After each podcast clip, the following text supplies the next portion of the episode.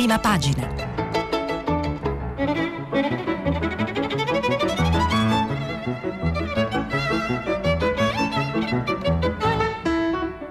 Questa settimana i giornali sono letti e commentati da Stefano Feltri, direttore del quotidiano Domani. Per intervenire telefonate al numero verde 800 050 333. Sms e WhatsApp, anche vocali, al numero 335 56 34 296. Buongiorno, buona domenica a tutti. Allora, partiamo eh, dalla salute del Presidente degli Stati Uniti Donald Trump.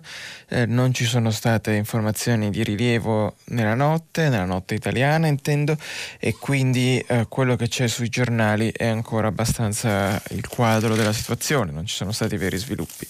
Eh, il problema è che non sappiamo eh, qual è il quadro della situazione, perché abbiamo ricevuto ieri due informazioni contrastanti. Ne dà conto Giuseppe Sarcina sul Corriere della Sera ehm, con questo titolo. Sta bene, tra virgolette, ma anche preoccupante il caos sulla salute di Donald Trump. Donald Trump non è ancora fuori pericolo, scrive Sarcina. Mark Meadows, capo dello staff della Casa Bianca, eh, ha spiegato ai giornalisti quali siano le reali condizioni di salute del presidente contagiato dal Covid-19. Nelle ultime 24 ore i suoi parametri vitali erano molto preoccupanti e le prossime 48 ore saranno decisive per la salute. Non siamo ancora su un chiaro percorso di piena guarigione. Quindi parole che delineano un quadro della situazione piuttosto serio, eh, che però è completamente diverso da quello descritto dal team medico del Walter Reed Medical Center dove Trump è ricoverato. Il presidente sta bene, non ha bisogno di ossigeno aggiuntivo, da 24 ore non ha la febbre, i sintomi stanno migliorando. Siamo molto contenti dei progressi che sta facendo. Quindi, come vedete, due eh, letture completamente diverse della salute della stessa persona. D'altra parte, la conferenza stampa tenuta ieri mattina dal dottor Sean, Con- eh, Sean Conley, osteopata e medico personale di Trump, ha lasciato troppe domande senza risposta. Le parole di Meadows invece sono state confermate dalle indiscrezioni raccolte dalla CNN. Venerdì il presidente è stato assistito con un distributore di ossigeno e questo spiegherebbe perché poche ore dopo sia stato trasportato in ospedale. Non quindi per ulteriore cautela come si leggeva nella nota ufficiale, neanche perché il presidente degli Stati Uniti, come ha svicolato ieri il dottor Conley, affiancato da altri nove specialisti. Conley non si sbilancia, valuteremo la situazione giorno per giorno, stiamo trattando l'infiammazione. Il presidente appare in buone condizioni di salute, pressione e funzioni cardiache e renali sono a posto. Eh, resta poi la questione di quando si è contagiato Trump. I giornali danno un po' conto delle varie ipotesi, di cui una è questa mh, mm, conferenza stampa del 26 settembre di mh, mm, sabato scorso, nella quale Trump ha annunciato la nomina di Amy Corney Barrett alla Corte Suprema.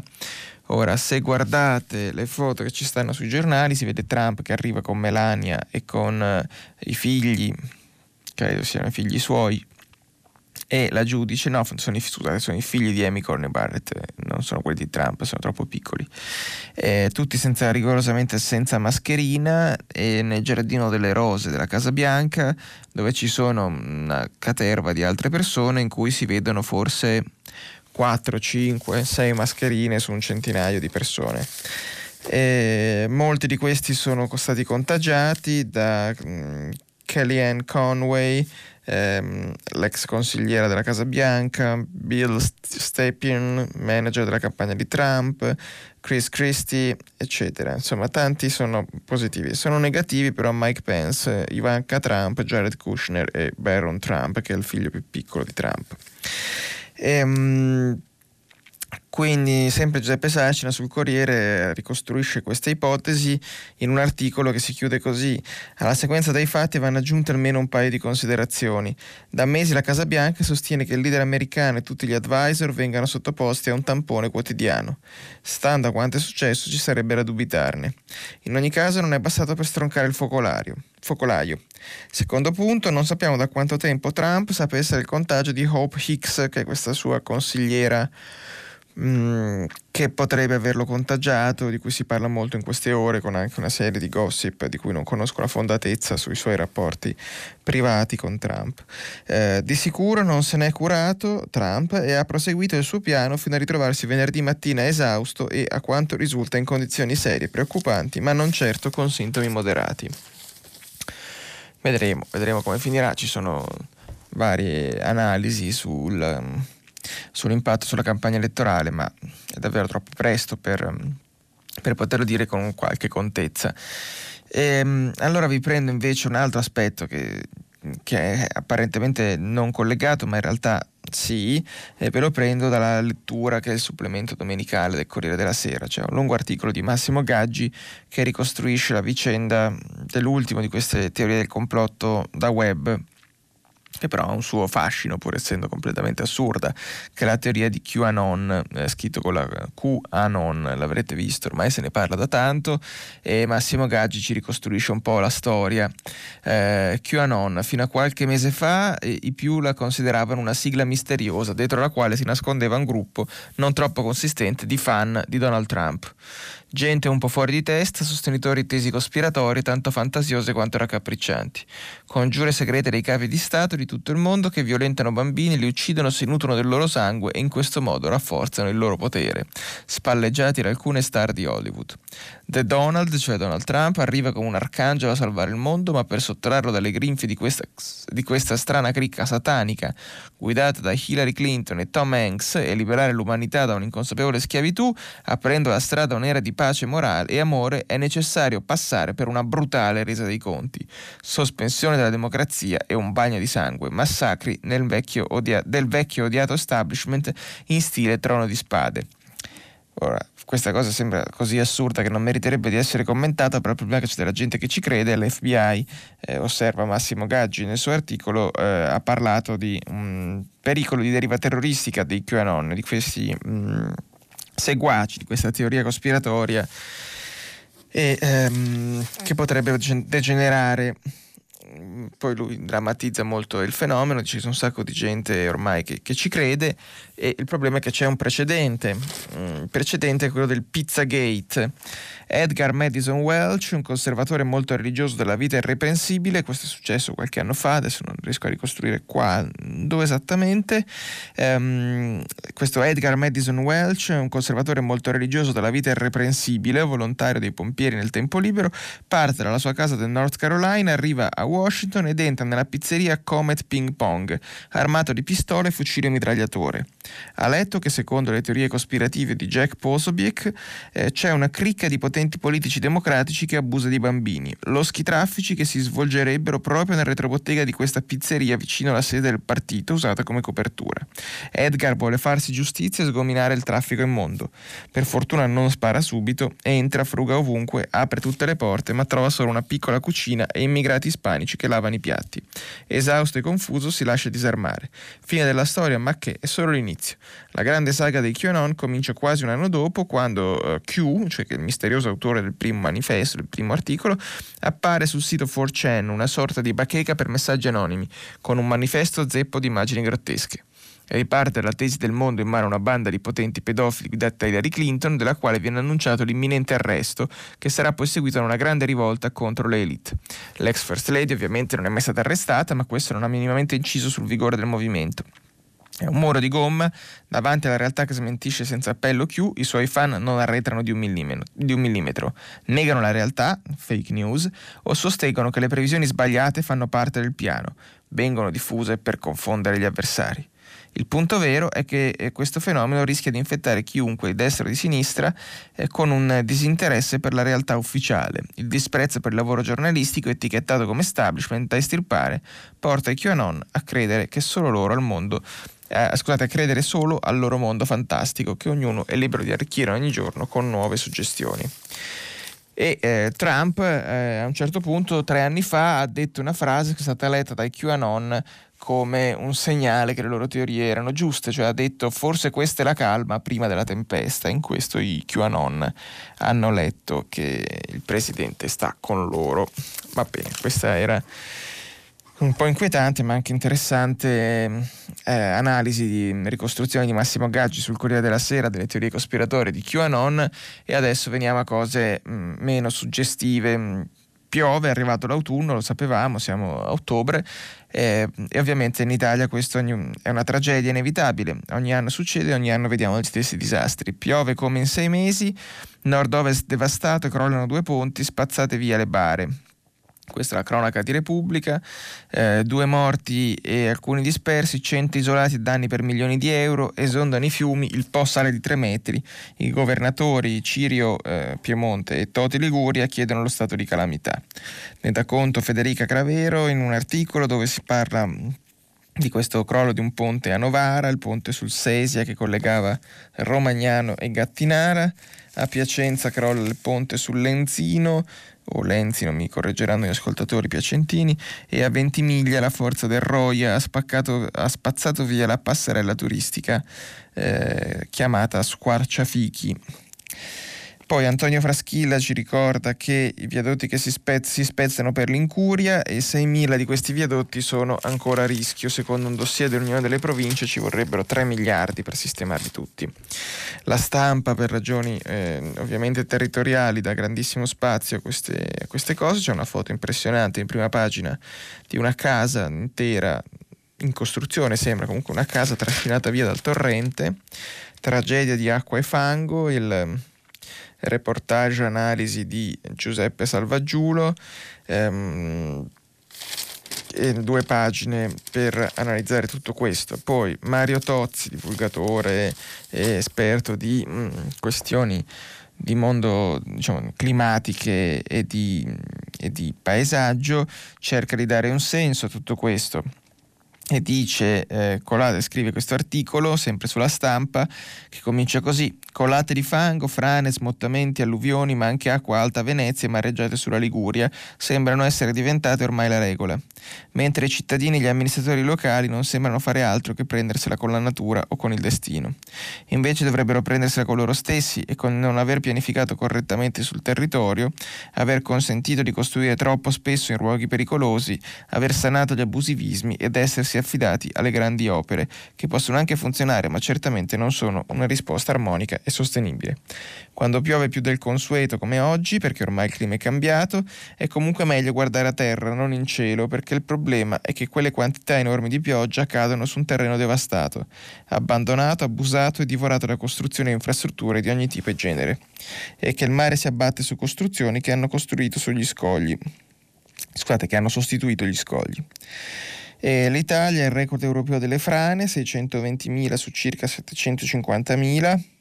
Ah, mi sembra un, un, rapporto un po' assurdo, mm, forse negli altri paesi non le censiscono. Boh. Eh, e insomma, Mario Tozzi continua a spiegarci che mm, la colpa è del modo in cui è stato gestito il terreno, il territorio, scusate, il, il suolo, quindi quando piove poi i danni sono massimi. Uh, problema dei fenomeni climatici è che tornare indietro è quasi impossibile, questo bisogna ricordarselo quando si fanno eh, discussioni sui costi e benefici del continuare diciamo così.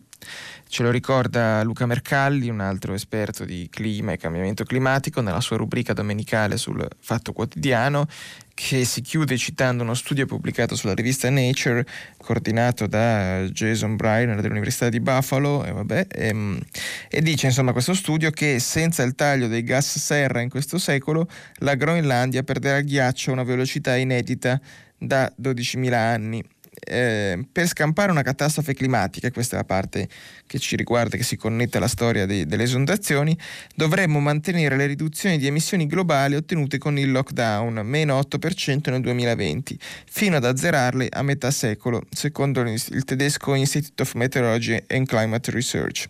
Ma chi lo accetterebbe? Ecco, questa è la, um, la domanda cruciale che pone Luca Mercalli nella sua, uh, nella sua rubrica. Poi anche, andrebbe anche integrata da un una prospettiva economica dal fatto che uh, se anche manteniamo almeno 8%, ma poi altri mm, paesi, altre potenze emergenti inquinano eh, di più perché crescono, penso alla Cina, eh, allora mh, mm, neanche quello basterebbe. E in ogni caso non ridurrebbe l'anidride carbonica che si è già accumulata nell'atmosfera, servirebbe solo a evitare il peggioramento. Di fronte a queste cose, a questi fenomeni estremi, quindi nell'immediato l'unica soluzione sembra eh, prendere precauzioni per gestirne le conseguenze. In Italia eh, in teoria ci avevamo pensato per tempo perché il sistema di dighe mobili di Venezia, il MOSE, eh, viene istituito con una legge del 1984, quindi mm, diciamo alla mia età, e soltanto ieri per la prima volta sembra avere funzionato nel senso che sono state alzate queste paratie e Venezia con un po' di acqua alta è rimasta indenne invece che finire sommersa come era successo il 22 insomma, dicembre 2019, ricorderete, è stato l'argomento di discussione prima del, del Covid, eh, quando c'erano queste scene incredibili di Venezia completamente sommersa. Ecco, ieri non è successo e questo nel nostro strano paese è considerato una notizia, il fatto che dopo aver speso 6 miliardi e 195 milioni di euro riusciamo a evitare che Venezia vada sott'acqua. Gian Antonio Stella sul Corriere della Sera è il giornalista che forse più ha seguito questa, questa storia appunto negli ultimi 36 anni e racconta un po' la giornata, racconta il fatto che Venezia non è stata sommersa, poi ci ricorda però anche una cosa che mi sembra utile notare a fianco dei vari trionfalismi, cioè ci dice che certo ieri è andata bene, ma certe esultanze spropositate in gran parte dettate dalla propaganda e dall'invito a fare più grandi opere, tema spinosissimo dati troppi precedenti di grandi cantieri tenuti aperti per decenni con decine di perizie di varianti e astronomici rincari, Quest- ecco, questi entusiasmi devono tenere conto di alcune cose importanti, come il fatto che ieri il traffico di navi che quotidianamente solcano la laguna era inesistente, o che le previsioni in base alle quali ieri mattina era stato deciso di alzare le set- 78 paratie parlavano di 20 a 65 km all'ora e di onde al largo alte 7 metri, contro i 33 km l'ora con raffica 41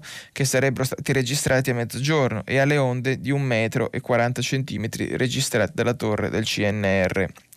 A farla corta, prima di dare per sicuro, per sicuro, che il Mose funzioni perfettamente, occorrerà aspettare purtroppo giornate più estreme. E magari l'automazione piena del motore, perché vabbè, poi dopo entra nei dettagli, Gian Antonio Stella ci rivela che incredibilmente non, mm, non funziona ancora davvero tutto eh, nel Mose. La cabina di controllo, diciamo, è ancora in una versione provvisoria.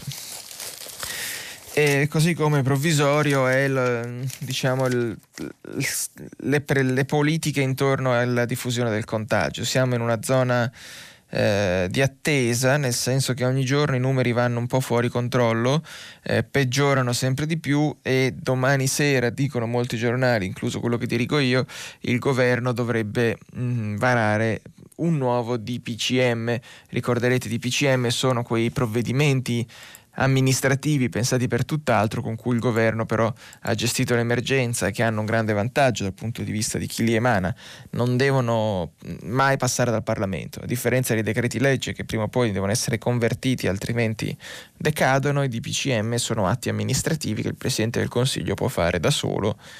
Um, credo senza neanche il voto del Consiglio dei Ministri, ma questo dovrei, dovrei controllarlo. Comunque, ieri i numeri sono stati pessimi, 2844 nuovi contagi. Noi sulla prima pagina di domani con Lucilla Vazza raccontiamo che il governo si è dato un po' come soglia psicologica quello di eh, 4000 contagi, che era un po' la, la cifra che si registrava prima del, dei picchi prima della fase drammatica di aprile, di marzo-aprile della, della, pandemia. Siamo a 2844, quindi cominciamo ad avvicinarci. Ci sono queste indiscrezioni sui provvedimenti che il governo potrebbe prendere, cioè dovrebbe prendere domani sera al Consiglio dei Ministri che sono tristemente familiari ormai.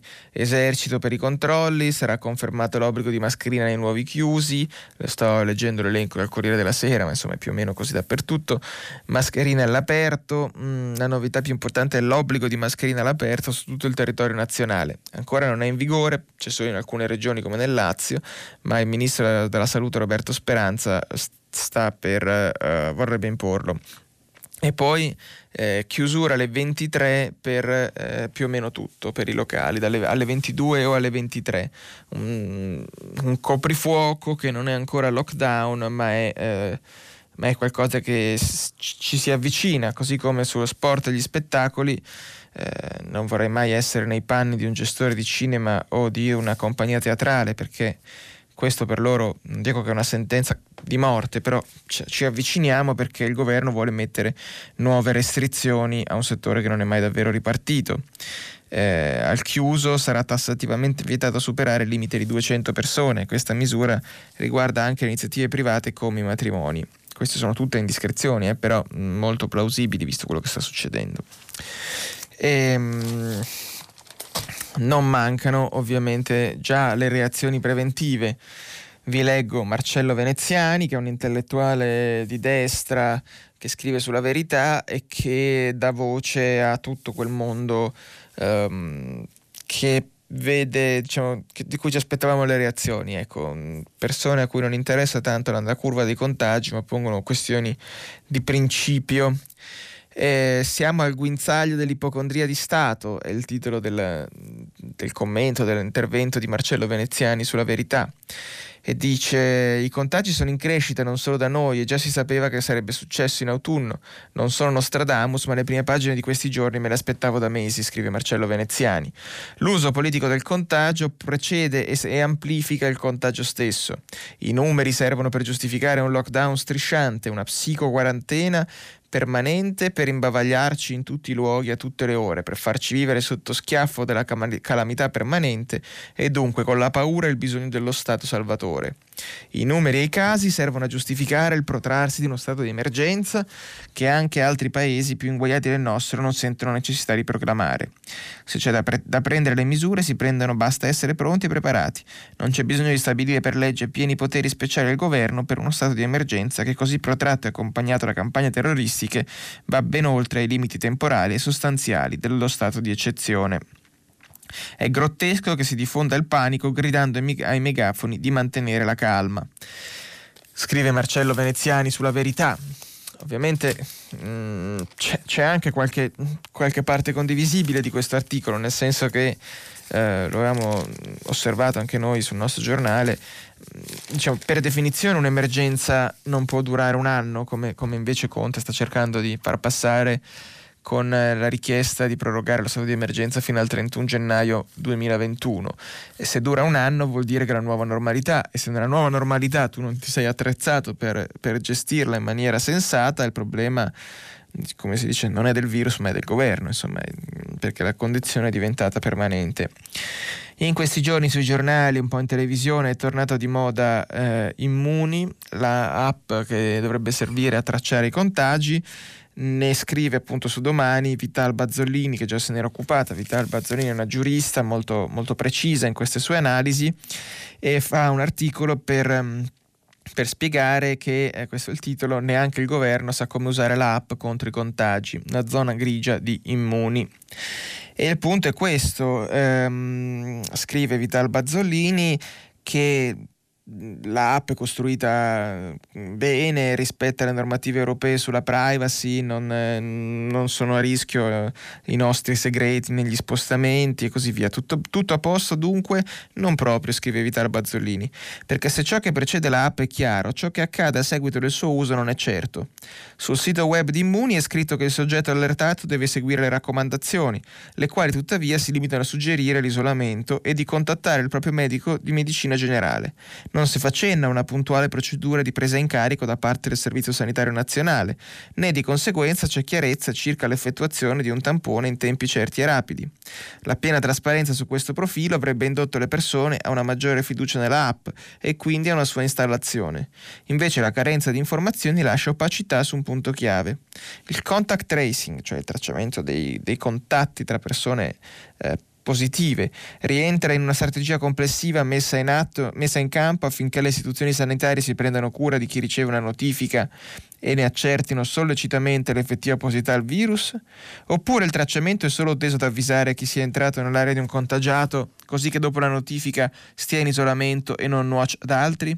Il contact tracing è stato presentato come la fase di un sistema articolato. La norma che ha previsto l'app dice che essa serve per allertare le persone che siano entrate in contatto stretto con soggetti risultati positivi per tutelarne la salute. Pertanto ci si aspetterebbe non solo che esse si isolino per garantire la salute altrui, ma che la loro stessa salute sia garantita con la sollecita verifica della presenza del virus. E invece così non è. E quindi Conclude questo articolo Vitalo Bazzolini, prima di fare campagne a favore di immuni sarebbero servite campagne per pretendere trasparenza e uniformità di trattamento sanitario in tutto il territorio nazionale a seguito dell'uso della app. La fiducia dei cittadini nelle istituzioni in che, in ciò che esse propongono è una cosa seria, non si costruisce con messaggi promozionali ma con fatti concreti. E a proposito di fiducia e clima intorno a questa, a questa nuova mh, delicatissima fase che sapevamo sarebbe arrivata, appunto si sta rivelando in tutta la sua difficoltà di gestione in questi giorni, mh, segnalo anche la rubrica settimanale di mh, Aldo Grasso sul Corriere della Sera eh, accademici ma al limite della docenza, è il gioco di parole nel titolo. Al limite della docenza se le sono dette di santa ragione, dette non date, meglio così, di ragionevole c'è ben poco. Causa impennata dei nuovi contagi, il virologo Roberto Burioni è tornato su Twitter per prospettare un possibile secondo lockdown. L'ipotesi non è andata giù all'economista Michele Boldrin pensare sia lo strumento a cui, a cui, pensare per minimizzare i danni vuol dire essere profondamente in malafede. A quel punto i due hanno cominciato a indossare i costumi del wrestling. Burioni ha invitato gli economisti a smettere di giocare al dottore, Boldrin gli ha risposto di occuparsi dei malati, di occuparsi dei malati. Allora Burioni gli ha ricordato che le malattie lui può solo prendersele e non commentarle. Boldrin ha rivendicato il diritto a commentare le scemenze dei virologi televisivi e a quel punto i due hanno raggiunto l'apice dell'egolatria e della vanità. Burioni ha ricordato a a Boldrin che anche lui è professore ordinario e l'altro gli ha risposto tu sei un professore ordinario come me e comunque mi frega meno di zero dei tuoi titoli. Tu non sei un professore ordinario come me. Certo, se la vita accademica è fatta di questi indocenti da tastiera, preoccupa più il tribalismo universitario del coronavirus. Per il secondo si spera in un vaccino. E ancora una volta si conferma che l'insulto è il privilegio dei laureati, gli unici capaci di offendere con consapevole perfidia questo Aldo Grasso che mm, così a modo suo ci ricorda che forse una parte della confusione che eh, arriva alle persone normali è che gli stessi accademici che nelle varie discipline si stanno mm, più che legittimamente occupando del coronavirus, eh, insomma, come dire, tendono a volte ad anteporre mm, così, la vis polemica all'aspetto della divulgazione, del chiarimento, dello spiegare, insomma, fare come fa Burioni, ma anche Boldrin, e dire eh, è così perché lo dico io, è un atteggiamento un po' medievale in cui si invoca il principio di autorità invece che appellarsi alla ragione eh, del, del pubblico, dell'interlocutore e dargli gli elementi per formarsi una sua opinione. Eh, Gustavo Bialetti sulla verità fa un corsivo ancora più mh, mm, così polemico e mh, mm, sostiene che eh, tutta una serie di articoli sui quotidiani del gruppo GEDI, quindi la Repubblica, la stampa, eccetera, sull'importanza di usare le mascherine sarebbero dovuti al fatto che eh, FCA, la, insomma, la ex Fiat, la società famiglia, controllata dalla famiglia Agnelli, è entrata nel, insomma, ha messo a disposizione alcuni stabilimenti eh, a Prato la Serra e ad Avellino e a Mirafiori eh, per la protezione di dispositivi di protezione individuale, 44 linee produttive che dovrebbero impiegare ben 600 dipendenti Fiat. E scrive Gustavo Bialetti, insomma, per chi non l'avesse capito, le mascherine sono importanti, bisogna indossarle, soprattutto se a realizzarle sono i padroni delle ferriere. Questo scrive Gustavo Bialetti, omette il dettaglio che come dire, a prescindere da chi le produca, le mascher- l'importanza delle mascherine è sostenuta da tutti quelli che si occupano di coronavirus con un minimo di competenza. E lo ricordiamo per la milionesima volta, le mascherine servono non tanto a proteggere noi stessi ma a proteggere gli altri, cioè a ridurre la possibilità che dalla nostra bocca escano eh, diciamo frammenti di saliva eccetera che possono contenere il virus, quindi noi mettiamo le mascherine non per eh, tutelarci dal virus, ma per limitarne la diffusione nel caso siamo noi a essere eh, positivi. Ovviamente se tutti lo fanno mm, si riduce la velocità di diffusione del virus, i casi si riescono a intercettare e, e piano piano le, l'epidemia si, eh, si riduce e si, un giorno forse finirà. Bene, passiamo a un'altra notizia della giornata di ieri, mm, non decisiva perché è stato un primo passo, che è il processo a Matteo Salvini a Catania. Vi ricordo i fatti, li prendo da uno schemino riassuntivo di Repubblica. Alla nave della Guardia Costiera con 131 migranti soccorsi a luglio 2019 viene negato lo sbarco per 5 giorni, in attesa dell'impegno dell'Unione Europea sulla ricollocazione. Il Tribunale dei Ministri di Catania, nonostante la richiesta di archiviazione dei PM, ottiene l'autorizzazione a procedere dal ehm, Parlamento, sostanzialmente dal Senato. Eh, per lo stesso reato Salvini verrà processato a Palermo con l'accusa di aver bloccato questa volta per 21 giorni i migranti soccorsi ad, ad agosto 2019 dalla ONG spagnola Open Arms. A ordinare lo sbarco eh, per stato di emergenza fu il procuratore di Agrigento Patronaggio. Questi fatti. Vediamo allora cosa è successo ieri. Titolo di Repubblica, Gregoretti, il giudice chiama anche Conte e i ministri. Spieghino qual era il patto. Per il processo Salvini convocati Di Maio, Lamorgese, Toninelli e Trenta, cioè ministri di questo e del precedente governo che hanno avuto a che fare con il dossier immigrazione. Ehm, Scrive Alessandra Ziniti su Repubblica, appunto, se il giudice Sarpietro dovesse convincersi della fondatezza delle accuse rivolte a Salvini dal Tribunale dei Ministri, potrebbe anche decidere di inviare gli atti alla Procura e chiedere l'iscrizione nel registro degli indagati di altri componenti del governo. Intanto è una sorta di processo in abbreviato, quello che di fatto si sta svolgendo ancora prima che il giudice decida se rinviare o meno a giudizio il leader della Lega. Se ne rende conto lo stesso Sarpietro che dopo aver ascoltato la nuova attesa richiesta di non luogo a procedere da, dalla Procura, eh, avanzata al sostituto procuratore, appunto, ha deciso di farsi carico di quegli approfondimenti istruttori indispensabili, scrive nell'ordinanza, ai fini della decisione che la Procura di Catania non ha mai effettuato. E dice sì alla Costituzione di tutte le parti civili, la famiglia di migranti nigeriani, le associazioni Lega Ambiente, Arci e Accoglierete, uniche parti nel processo ad accusare Salvini. Ora, voi non ci avete capito niente, ma ve lo traduco. Cioè, questo processo è abbastanza assurdo per alcune ragioni che non sono quelle che dice Salvini, cioè che sostiene di essere, eh, sosteneva di essere al di sopra della legge, mentre ieri per la prima volta ha sostenuto di averla rispettata. È un po' assurdo perché la procura di Catania ehm, sostanzialmente non vuole mandare a processo Salvini, ma essendo che Salvini era un ministro ha dovuto passare dal Tribunale dei Ministri, che è una specie di mh, sottosezione del Tribunale che si occupa dei reati eh, dei, commessi dai ministri. Il Tribunale dei Ministri mh, ha dovuto chiedere al Parlamento, il Parlamento ha detto che Salvini andava processato e anche all'inizio del processo la Procura dice che Salvini non deve essere processato. Quindi siamo al paradosso in cui eh, c'è una decisione di processare Salvini del Parlamento e di, del Tribunale dei Ministri, ma la Procura non ha mai fatto le indagini e, o comunque non le ha mai fatte davvero approfondite e quindi adesso il giudice deve eh, sentire gli altri ministri. Uh, la notizia, quindi adesso diciamo per Conte un po' sono guai perché come dicono i giornali di destra, insomma adesso è il momento, non dico della vendetta, però adesso non mi ricordo com'è il titolo del giornale o del tempo che ho qua, per esempio, la giustizia cade a pezzi sul processo Salvini, no, vabbè, questo adesso vi spiego perché, volevo vedere se trovavo, ecco, i giudici stanno con Salvini, dice il giornale diretto da Alessandro Sallusti, svolta nel caso Gregoretti, il PM chiede l'archiviazione per il leghista, conta il governo chiamati a testimoniare. Questo titolo però può dare l'impressione che la svolta sia la richiesta il PM, mentre questa non è la svolta, questa è la conferma, perché il PM l'aveva già chiesta, la svolta è che eh, il giudice Sarpietro dell'udienza preliminare ha deciso di chiamare Conte a mezzo governo. Ora, qual è la questione? Se ha ragione Salvini, eh, cioè, Salvini ha sempre detto che lui poteva fare quello che ha fatto perché era in nome di un interesse diciamo, superiore, faceva per difendere il paese. S- ieri invece ha cambiato un po' linea, ha detto che lui ha rispettato le regole eh, adesso praticamente diciamo, il concetto è se quello che ha fatto Salvini era un reato, il giudice sta ipotizzando che eh, si sta comportando quantomeno come se eh, allora non soltanto Salvini ma anche tutti gli altri che hanno preso quella decisione o l'hanno avvallata de- dovessero risponderne. Comunque lo capiremo, sarà un, una storia lunga, la prossima udienza è il 20 novembre.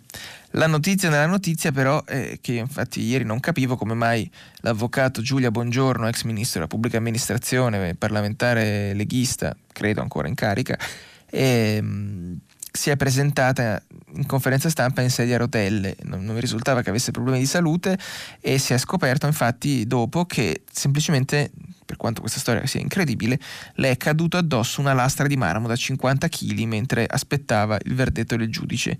Cioè, mentre era lì che aspettava, le è caduto questo enorme lastrone che si è staccato da un muro e le è caduto su una caviglia e quindi Giulia Buongiorno non riusciva a camminare per questo. Eh, ci sono alcuni approfondimenti proprio su questo tema, mm, per, per esempio sul, sul, tempo Francesco Storacci ne scrive eh, la lastra di marmo che cade sull'avvocato Buongiorno è l'emblema di una giustizia a pezzi. Eh, vedo che ce ne siamo occupati solo noi, ma rivendico questa scelta. Su domani Daniela Preziosi racconta la manifestazione che si è svolta in parallelo al processo Salvini in eh, piazza Santi Apostoli, mi pare, a Roma. Eh, I nuovi cittadini, subito la legge, non siamo italiani di serie B. Questo chiedono i, gli italiani che sono nati in Italia e che non sono italiani però per, per, la legge perché non hanno diritto alla cittadinanza. Questa manifestazione, l'aspetto un po' particolare è questo che eh, racconta Daniela Preziosi, in piazza c'erano sia quelli che aspettano la cittadinanza sia quelli che sono diciamo in pari condizioni mh, familiari, quindi figli di persone che non erano italiane quando sono arrivate qua e che invece la cittadinanza ce l'hanno.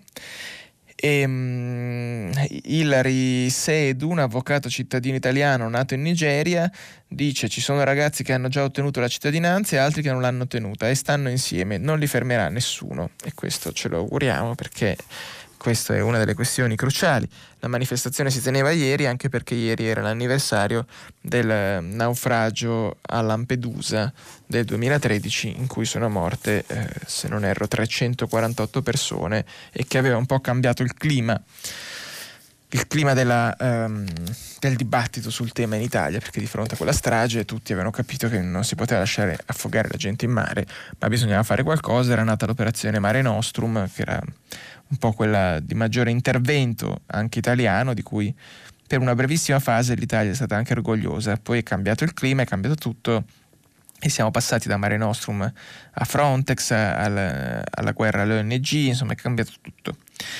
Eh, parlando sempre appunto di paesi da cui gli immigrati partono, non quelli in cui arrivano, c'è una cosa da segnalare sull'Espresso. L'Espresso esce il venerdì ma è in edicola con Repubblica la domenica um, ha la copertina Scampagna di Egitto e um, la storia è questa, in agosto il governo Conte approva in silenzio l'atto finale della di due navi militari ad Al-Sisi, che è il, insomma, il presidente, diciamo così, egiziano. Era stato presentato come un ricco affare, invece ora l'Italia rischia di perdere 140 milioni. Un pasticcio che coinvolge Marina, aziende di Stato e Palazzo Chigi, mentre è sempre più buio su Giulio Regeni. L'inchiesta è del, di Carlo Tecce che racconta mh, mm, come questa, mh, eh, questa vendita sia un po' in contraddizione con tutta la linea ufficiale del, del, governo che promette di cercare in tutti i modi la verità sul, sulla morte di Giulio Regeni, per esempio um, c'è questa mozione che è stata accolta in un documento ufficiale della direzione del PD del 27 giugno che dice che senza risposte vere su Regeni l'Italia non deve cedere armi agli egiziani e invece poi lo ha fatto. Mm, il 10 agosto infatti questa UAMA, che è un pezzo del Ministero degli Esteri, ha concesso la licenza per l'esportazione verso l'Egitto del, mm, richiesta dal Consorzio Navale Orizzonti che è controllato da Fincantieri che a sua volta è, è una società pubblica a controllo pubblico e da Leonardo, l'ex Finmeccanica che è un'altra società a controllo pubblico. E quindi a inizio dell'anno il Cairo riceverà una prima nave Spartaco eh, Skergat, non so cosa significhi il nome della nave, ma insomma, e entro l'anno la seconda Emilio Bianchi si chiama, eh, in primavera, insomma. Poi c'è tutta la ricostruzione di questo, di questo, affare con le risposte che dicono lo Stato Maggiore della Marina dice intempestiva interruzione del nostro programma e chiede altre tre fregate per 15 milioni mentre Leonardo Finmeccanica, l'azienda guidata da, Leonardo, da, Alessandro Profumo, dice siamo quotati in borsa e non possiamo chiudere in perdita alcuna operazione. Ha poi ricordato che questa è la settimana in cui ci sarà un'altra udienza del caso di Patrick Zacchi, che è l'altra vicenda incredibile che riguarda l'Egitto con questo studente universitario di Bologna, cioè egiziano ma studente a Bologna, che a un certo punto viene sequestrato in aeroporto, pare per un post su Facebook o qualcosa di simile, e di cui poi si sono abbastanza perse le tracce, cioè eh, sono, sta lì da mesi, sta relativamente bene, ma l'Italia non ha proprio preso una posizione nettissima a sua difesa, anche se è una bella violazione della sovranità italiana mh, rapire uno studente universitario praticamente senza accuse vere.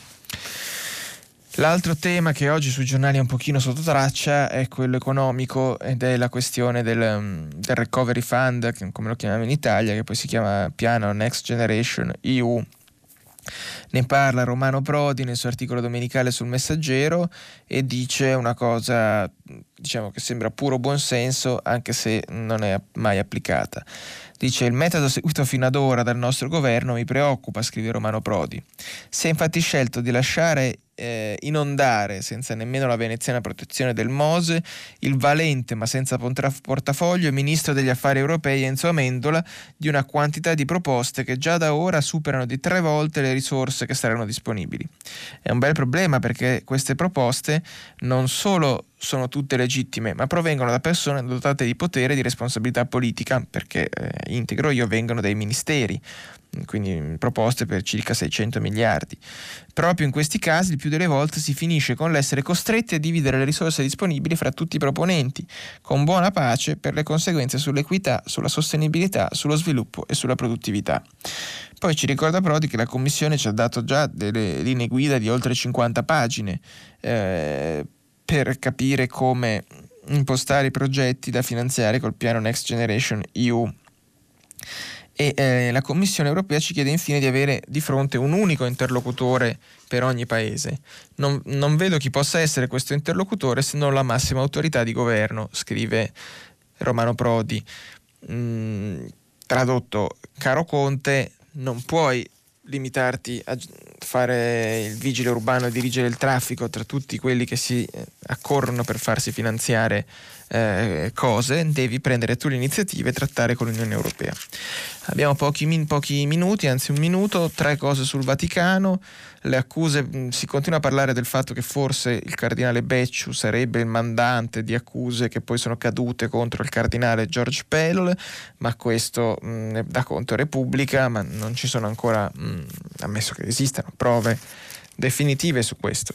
Sul mio giornale Emiliano Fittipaldi su domani racconta che non soltanto Becciu ma anche il suo successore alla mh, mm, segreteria di Stato, come sostituto alla segreteria di Stato, Monsignor Pegnaparra, è anche lui coinvolto in varie vicende che hanno allargato il buco finanziario del Vaticano mh, mm, e Pegnaparra è un altro fedelissimo del Papa, quindi rischia anche lui di essere, di essere travolto mh, mm, nel momento in cui si decide di fare ordine nelle finanze vaticane.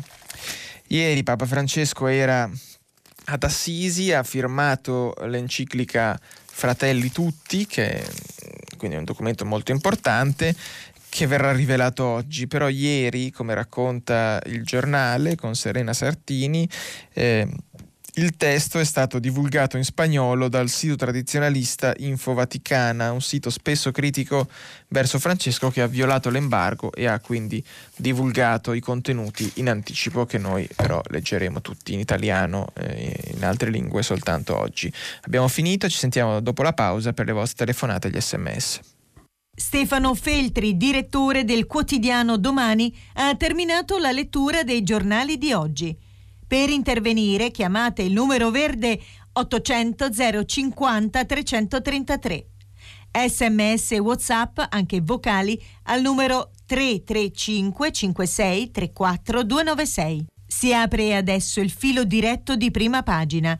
Per intervenire e porre domande a Stefano Feltri, direttore del quotidiano Domani, chiamate il numero verde 800 050 333 sms e whatsapp anche vocali al numero 335 56 34 296. La trasmissione si può ascoltare, riascoltare e scaricare in podcast sul sito di Radio 3 e sull'applicazione Rai Play Radio. Bene, rieccoci, ben eh, ritrovati. Intanto vi segnalo che sono uscite queste notizie su Trump che ha mandato un video dall'ospedale in cui dice eh, tutto ok, torno presto, ma insomma anche solo da, dal, dai capelli un po' scompigliati si capisce che non è ancora, non è ancora in forma. Ecco. Sentiamo la prima telefonata, pronto? Salve, buongiorno, sono Marco D'Amore. Prego. Eh, salve, dottor Petri. Eh, niente, mi ricollego al discorso del teoria del complotto. Uh-huh. Eh, ora viviamo un momento di eccesso di informazione, devo dire. Abbiamo un'esposizione esagerata alle informazioni. Sentendo le notizie della BBC eh, ho, ho, sentito che eh, sarà istituito un dipartimento eh, eh contro l'antinformazione eh, in occasione proprio del, del, problema del Covid e in generale. Ora eh, mi chiedo se eh, è in progetto una cosa del genere anche in Italia, che non, non, non la vedo come un attentato alla libertà d'opinione. In fondo siamo davvero esposti a un eccesso di informazione, molto spesso anche a, a tutela di voi giornalisti. Mm. Sarebbe necessario un, qualcosa no. del genere.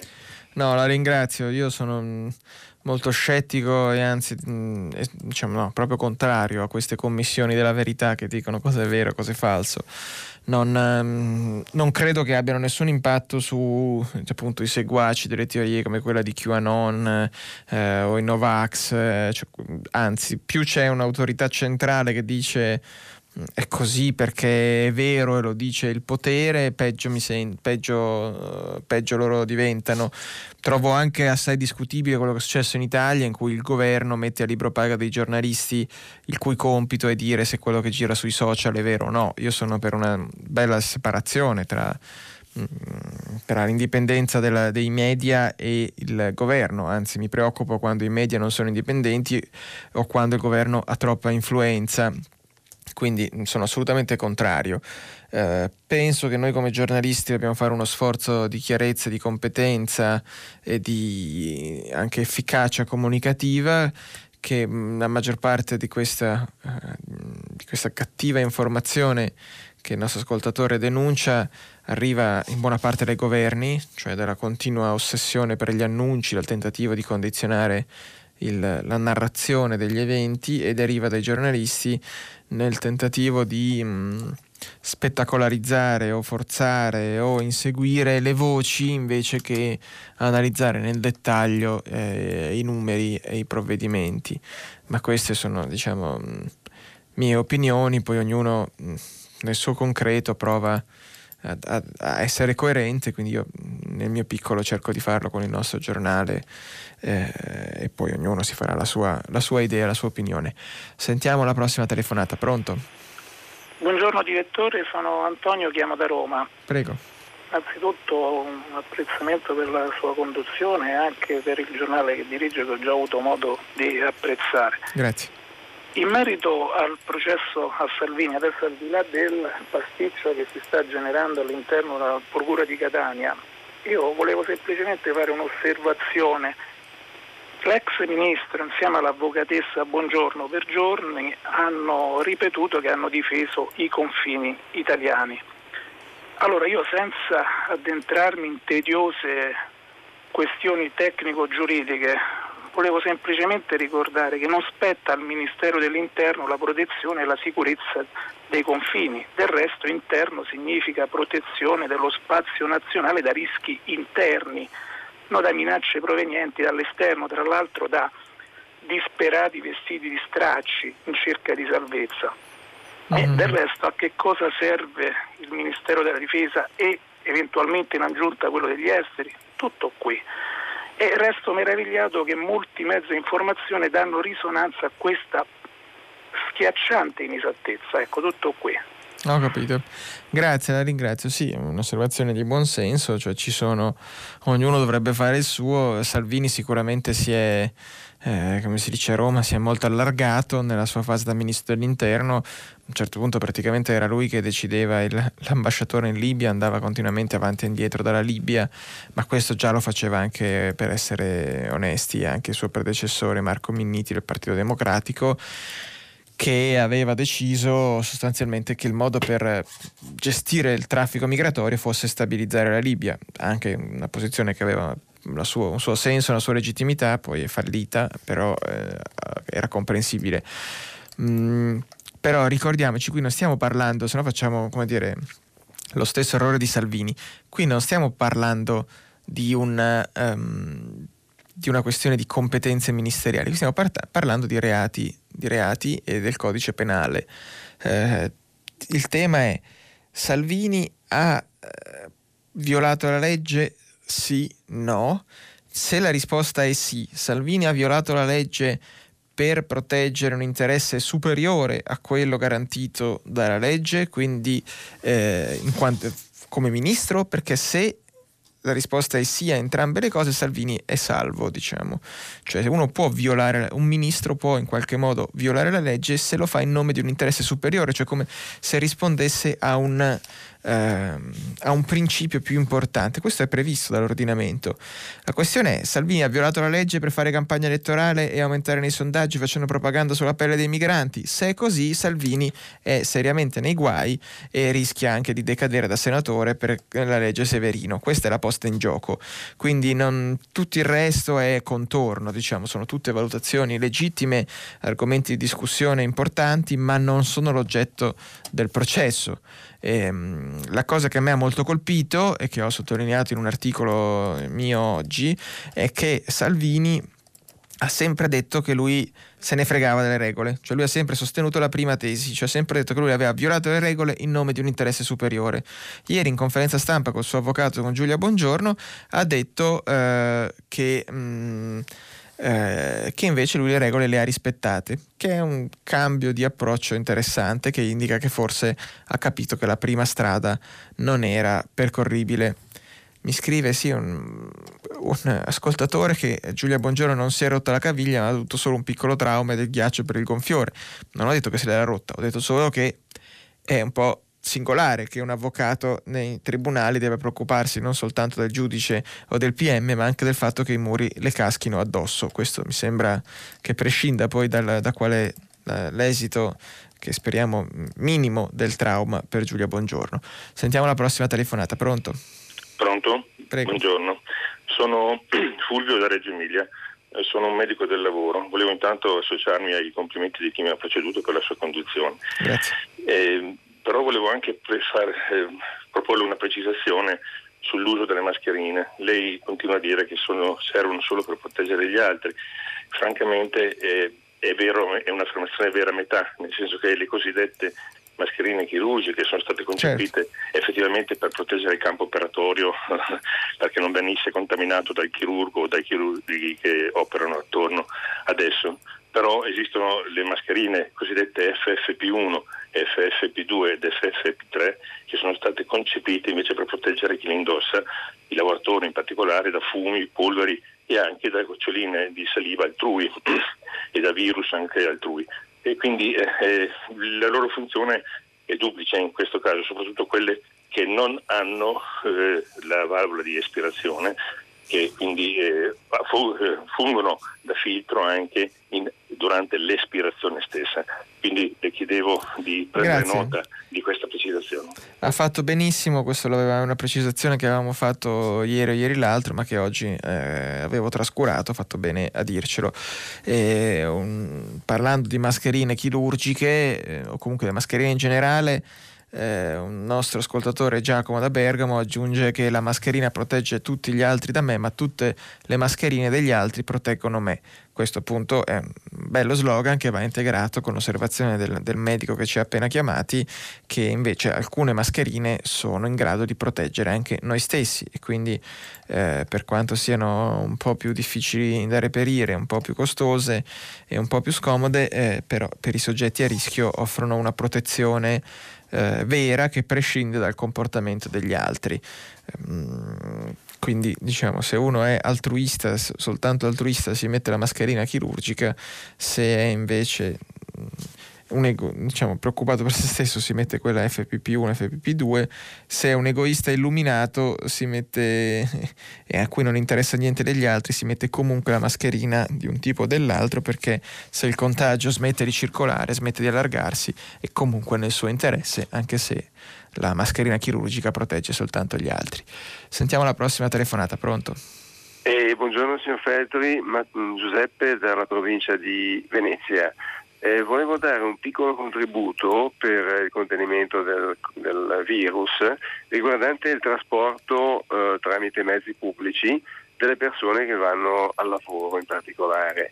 Ecco, ehm, considerato che i mezzi di trasporto, autobus, metropolitane, treni, sono quelli che sono e noi possiamo eh, raddoppiare, quadruplicare con la bacchetta magica, eh, se riuscissimo a eh, smussare un po' le punte di, di, di, di, affluenza a questi mezzi, credo che sarebbe eh, senz'altro un vantaggio.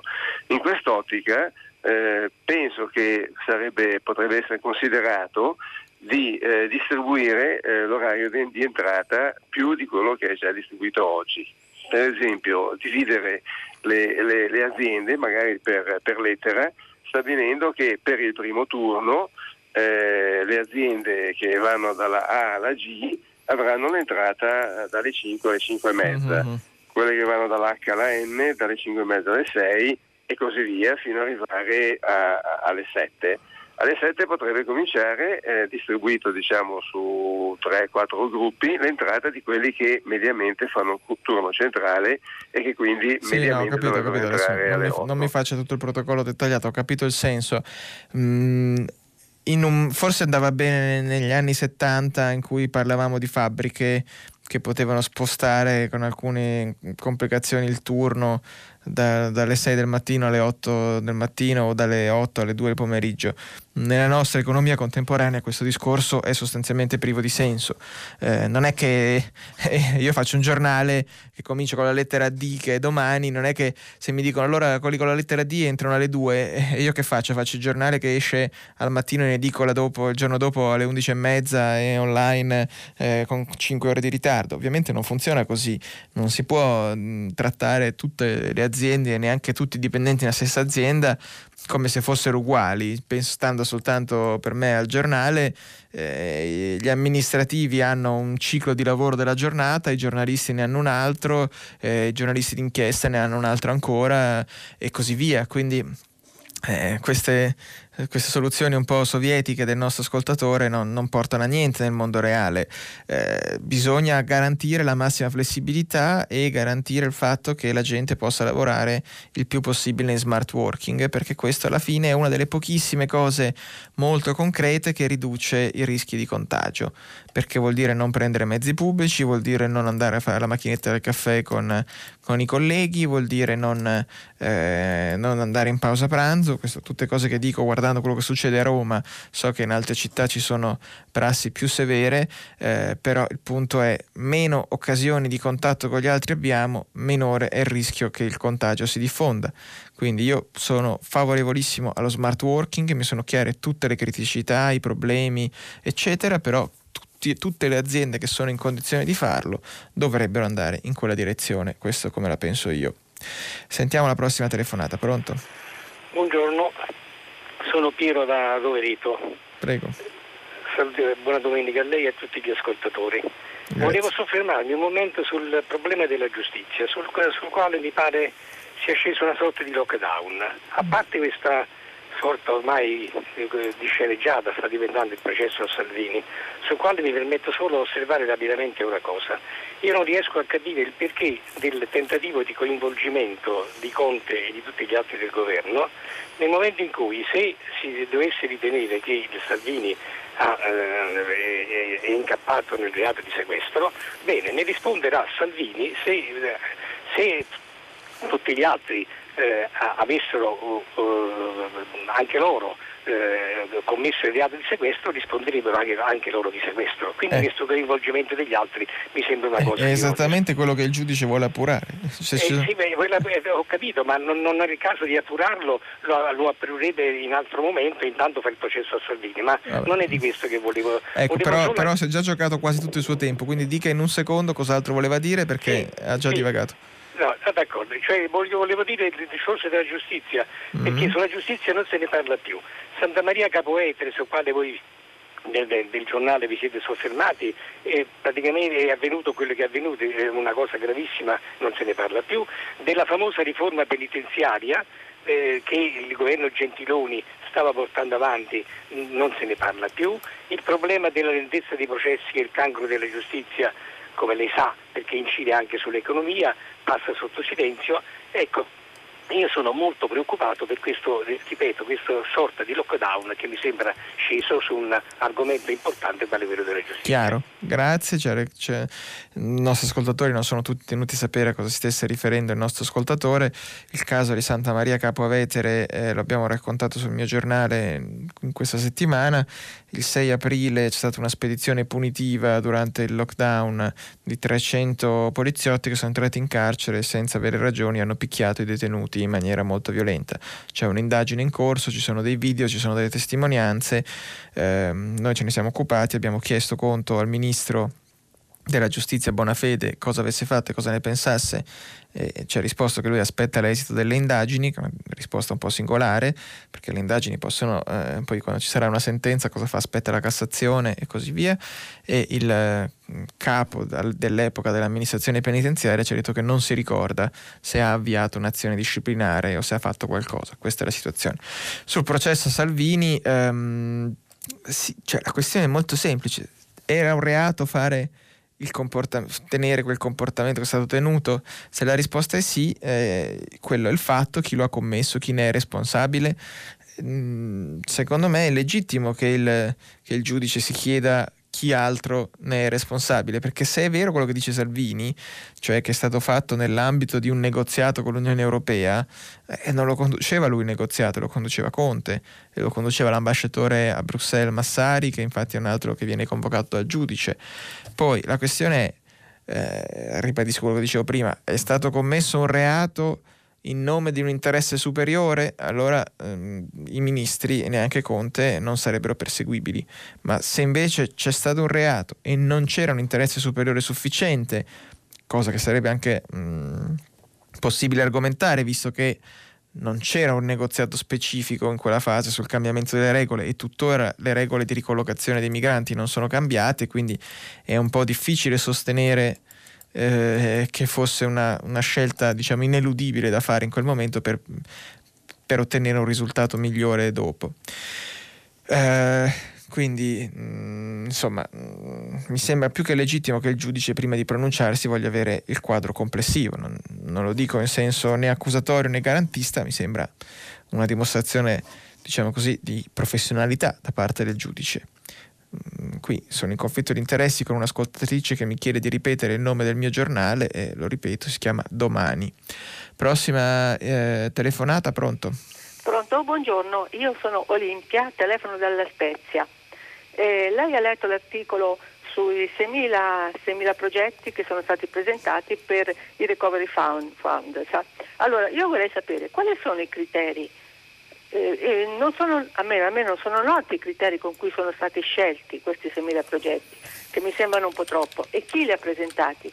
In quale modo democraticamente noi, possi- noi come cittadini, ma anche gli enti locali, eh, po- possono partecipare a questo um, Recovery Fund?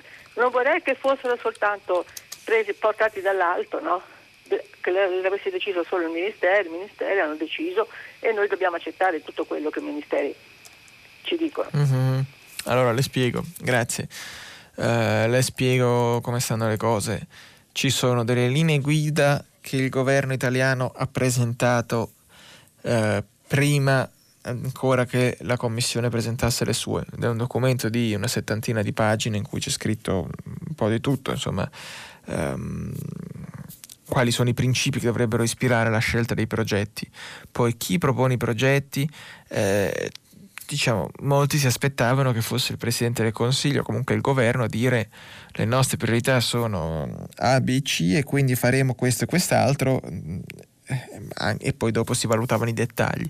Invece è stato seguito più o meno l'approccio opposto, cioè si è chiesto ai ministeri di presentare dei delle proposte di progetti con eh, delle risorse da reperire, quindi con un budget, nell'ambito di alcune diciamo, grandi categorie che vanno dalla digitalizzazione alla mm, svolta green in cui c'è dentro di tutto, da, dal cambio degli infissi al, a piantare gli alberi, a tutte queste cose qua. E um, i ministeri hanno mandato questa sterminata lista di proposte appena bozzate al governo. Questo è lo stato a cui siamo quindi non sono ancora state scelte, non c'è un piano, eh, c'è una lista della spesa, diciamo, in cui poi il governo a un certo punto dovrà, ehm, dovrà fare delle, delle, decisioni. Il rischio, non mi ricordo più di chi era l'articolo, forse ah, quello di Prodi. Il rischio è che se il Ministero dello Sviluppo ti chiede, diciamo così, 100 miliardi, tu non è che puoi dirgli no, è eh, tutto sbagliato, te ne do zero. Finisce che te, te ne chiede 100, te ne dai 40 quindi questo, il solo fatto di aver impostato il, il percorso decisionale in questo modo mh, fa sì che si arrivi a un compromesso tra il punto di partenza, che è la lista della spesa, con questi 600 miliardi in centinaia di progetti, e quello che sarà il punto di arrivo. Un approccio alternativo sarebbe stato dire eh, eh, cari ministeri, cari aziende di Stato, eccetera, noi siamo il governo, noi decidiamo come si spendono questi soldi perché abbiamo un'idea di paese, questi sono i progetti che voi dovete fare.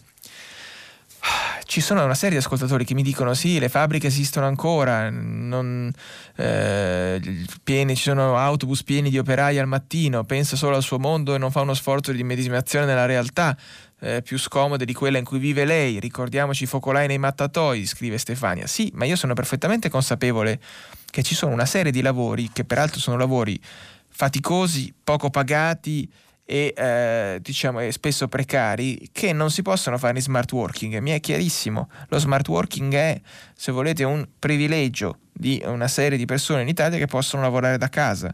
Se ce l'avessero chiesto qualche mese fa, prima della pandemia, tutti noi avremmo detto bellissimo, voglio anch'io lavorare da casa, in pigiama, dal letto. Ecco, mi è chiarissimo che non tutti possono fare eh, smart working, ma proprio per questo dico che chi lo può fare è meglio che lo faccia, perché così si riduce la probabilità del contagio.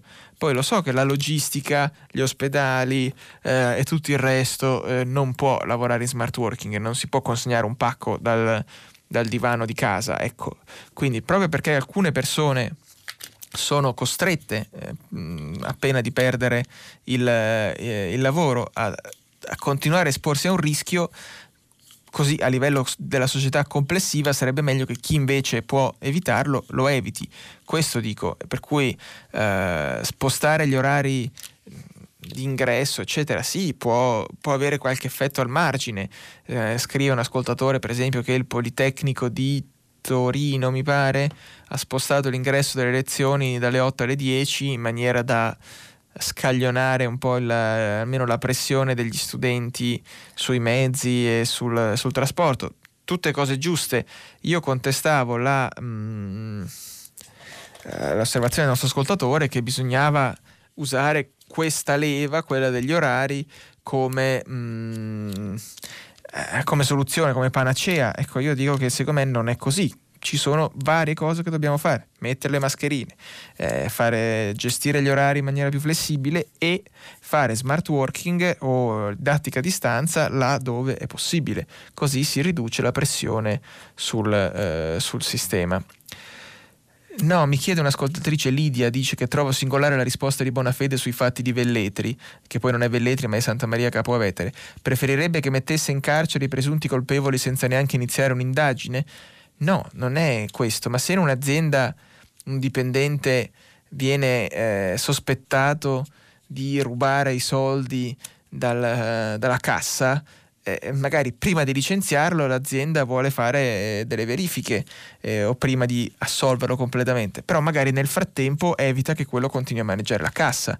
Allora io dico, se ci sono dei poliziotti di cui sappiamo nomi e cognomi, che sono stati a fare una spedizione punitiva, che sappiamo esserci stata, poi non sappiamo se è reato, non sappiamo chi l'ha ordinata e tutto il resto, beh, forse si può anche avviare un'azione disciplinare per capire se hanno violato le regole del corpo, le regole della disciplina, al di là che se hanno fatto dei reati o no. Fanno le azioni disciplinari su chi porta male la divisa o su chi fa i tweet o i post su Facebook, mm, se uno picchia dei carcerati, forse un controllino si potrebbe anche fare. Invece questa cosa non è stata fatta e viene delegato tutto ancora una volta alla magistratura. Io non, non voglio accusare nessuno, ma come dire, mm, trovo legittimo anche preoccuparsi dei detenuti che sono stati presi a manganellate e non soltanto del eh, di essere garantistico ai poliziotti, si può anche trovare una, una via di mezzo e, eh, eh, e accertarsene. Uh, ok, sentiamo la prossima telefonata. Pronto? Pronto? Sì, prego. Sono Cosma da Bari. Prego. Mi associo anch'io ai complimenti degli altri sulla sua conduzione, però io esco un po' dal seminato. Prego eh, diciamo al, di là dei problemi interni, Covid, Salvini, processi eccetera, io vorrei un po' fare un appello e chiedere a lei al tempo stesso eh, che si parli di più che, del conflitto nel Nagorno-Karabakh. Eh, perché non è più quella, quella, guerra locale, quella guerra a bassa intensità di cui si parlava, adesso è una cosa molto più grossa, anche moralmente.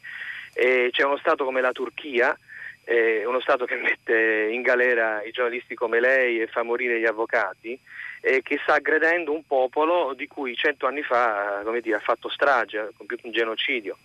Eh, è chiaro che la cosa è più strutturata di come magari la dico io per brevità, eh, però il fatto che non se ne parli sulla nostra stampa mm, mi, mi, mi lascia molto perplesso. Eh, dire, non voglio pensare a complotti, però eh, noi abbiamo dei rapporti speciali con l'Azerbaijan che sta, sta combattendo contro gli armeni, sobillato dalla Turchia ehm, perché per via del, della TAP, che io chiamo dalla Puglia, qui eh, non, non, sto lì a parlare di questo mm-hmm. problema del, del, gas che ci arriva da lì e del fatto che stiamo, vendendo, stiamo per vendere degli aerei molto sofisticati a, a questo paese che non brilla certo come, dire, come esempio di democrazia e quindi mi fa un po' pensare che non se ne parli quasi, del, quasi per niente sulla stampa, sulla stampa, nazionale.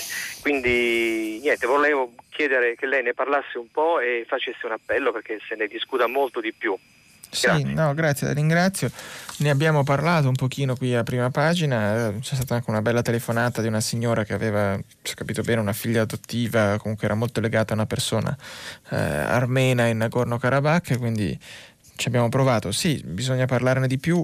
Eh, sono d'accordo con lei anche che bisogna allargare un po' lo sguardo bisogna parlare di più del, del ruolo della Turchia nel Mediterraneo, in Libia eh, e in queste che si chiamano in gergo proxy war, cioè le guerre per procura in cui in Nagorno-Karabakh si confronta di fatto mm, la Russia, scusate, la Turchia si supporta, eh, supporta gli azeri contro eh, gli armeni per per ragioni di politica interna contro gli armeni eh, e altri, incluso la Russia, supportano invece gli armeni contro gli azeri.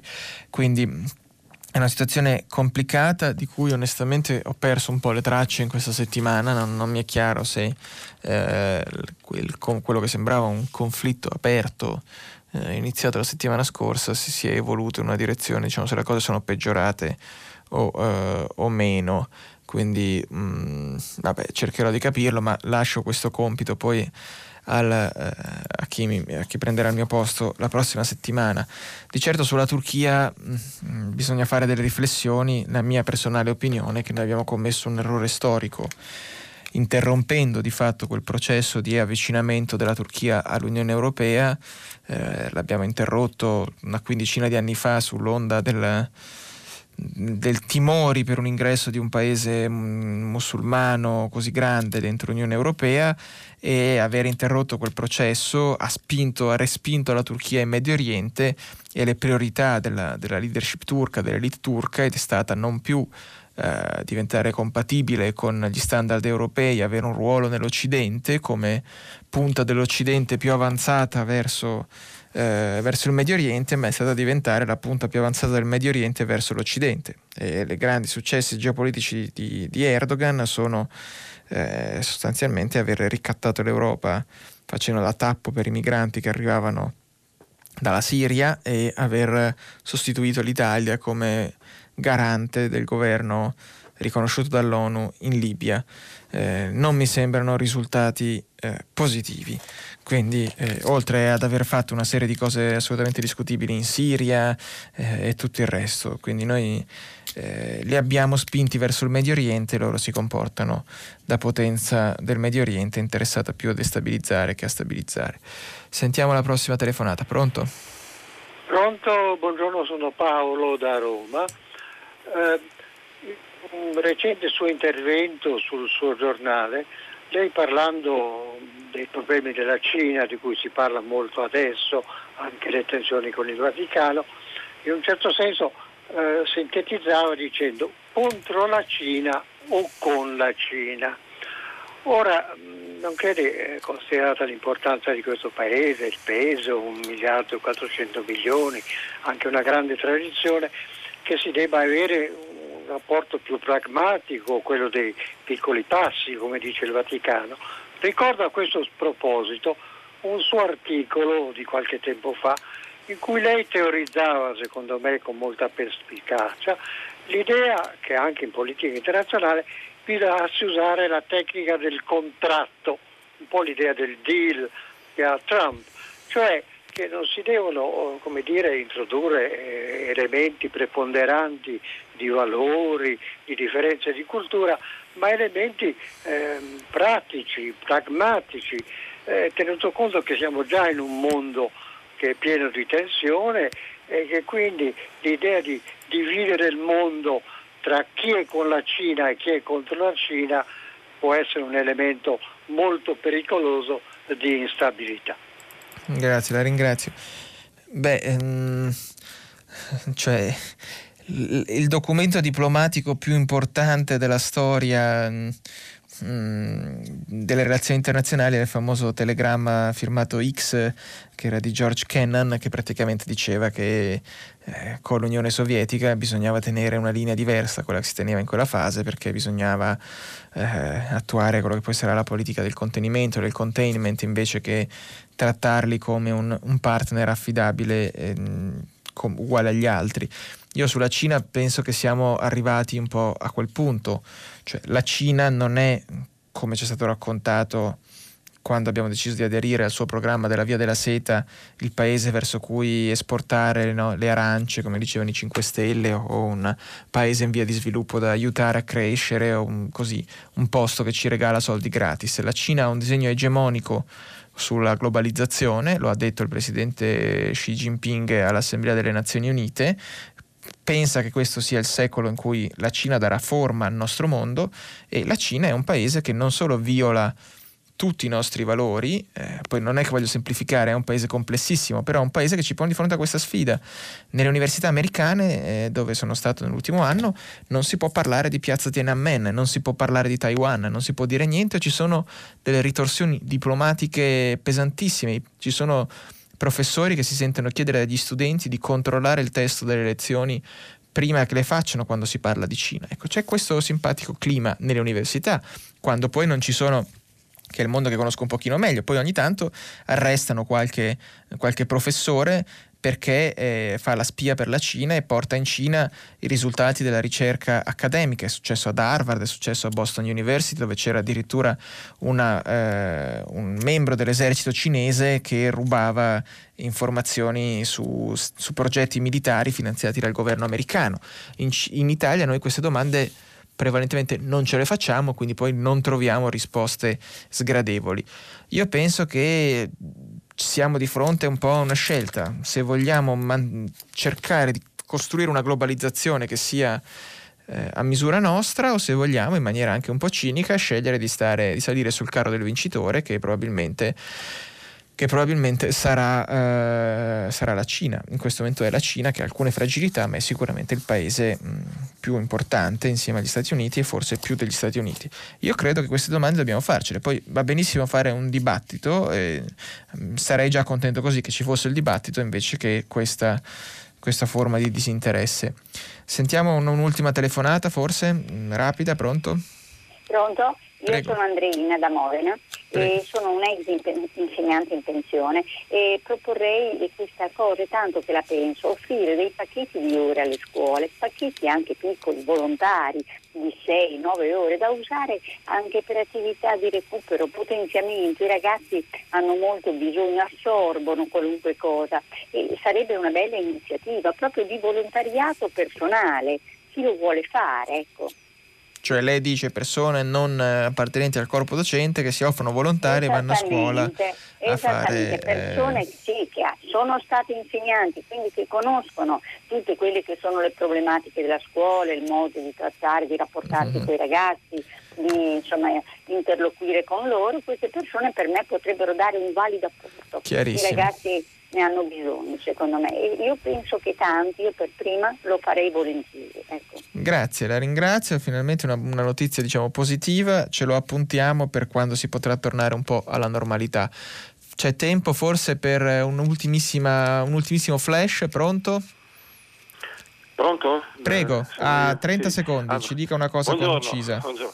Buongiorno, mi chiamo Vittorio, telefono anch'io da Modena e mm, in merito ad alcuni argomenti che lei ha trattato, intanto complimenti per il suo giornale. Va, vada subito al punto, la ringrazio moltissimo, ma deve in 30 secondi dire tutto. Mi piacerebbe molto che oltre al reddito di cittadinanza, che è giustissimo per le povere persone che non hanno reddito, ci si occupasse magari da un giornale nuovo come il suo anche di più dei malati psichiatrici, perché vengono spesso dimenticati, è una fascia non protetta e noi a Modena abbiamo una bellissima associazione, siamo insieme a noi, però mi piacerebbe che anche i giornalisti giovani come lei la trattassero di più, più spesso per aiutare queste persone che a volte fra l'altro non hanno reddito e mhm. sono figli di persone anziane, pensionati e che non riescono uh, ad andare avanti. Per cui le butto lì solo questa cosa con poco tempo. Grazie. Complimenti, spero che un giovane giornalista come lei possa trattarla più spesso. Grazie. Grazie, prendo questo impegno e visto che il nostro ascoltatore, mio concittadino, è stato così rapido, riusciamo a farne parlare anche un altro, forse, se c'è. No, non c'è, non ce la facciamo perché il tempo, il tempo stringe, allora ne approfitto per rispondere a un paio di messaggi che così chiudiamo con questo. Ehm, mi dicono che la Turchia, eh, vabbè, polemiche sulla Turchia e mm, una questione sullo smart working, dicono di chiamarlo lavoro agile, ma sempre quello è. Vorrei solo chiarire un punto a un ascoltatore che mi dice che ho dato l'impressione che eh, lavorare in smart working significhi lavorare dal divano dal, o dal letto. No, non ho detto questo, ho detto che se qualche mese fa ci avessero detto che potevamo fare alcune co- delle cose che facciamo in ufficio anche dal nostro letto eh, e da casa o dal terrazzo saremmo stati forse entusiasti, mentre oggi la cosa un po' ci terrorizza. Questo non significa che tutto il lavoro da casa sia così, sono consapevole delle eh, complessità. Mm, è molto difficile, c'è una differenza tra lo smart working o lavoro agile, come dicono i più eh, attenti, i più puristi tra i nostri ascoltatori, che vuol dire organizzarsi come si crede da casa, con grande flessibilità, e il, il telelavoro, che vuol dire mh, mm, avere gli stessi orari, gli stessi vincoli dell'ufficio, semplicemente stando a casa propria, magari controllati via eh, webcam. Sono cose molto diverse, ma sono grandi cambiamenti sociali, secondo me importantissimi da approfondire. Allora, eh, siamo arrivati davvero al termine. Da domani, prima pagina sarà condotta da Enrico Fontana, giornalista della rivista mensile La Nuova Ecologia. Vi ricordo che questa notte, a partire dall'1.30, potete riascoltare il filo diretto eh, con la nostra conversazione di questi minuti. Io ringrazio, come sempre, tutta la redazione di prima pagina che fa un grande lavoro e quest'anno la ringrazio due volte perché le telefonate che, che hanno selezionato e il dibattito che hanno costruito è stato, almeno per me, particolarmente particolarmente interessante. Quindi ringrazio loro e ringrazio tutti voi all'ascolto che avete chiamato e scritto. Eh, buona domenica e buona settimana.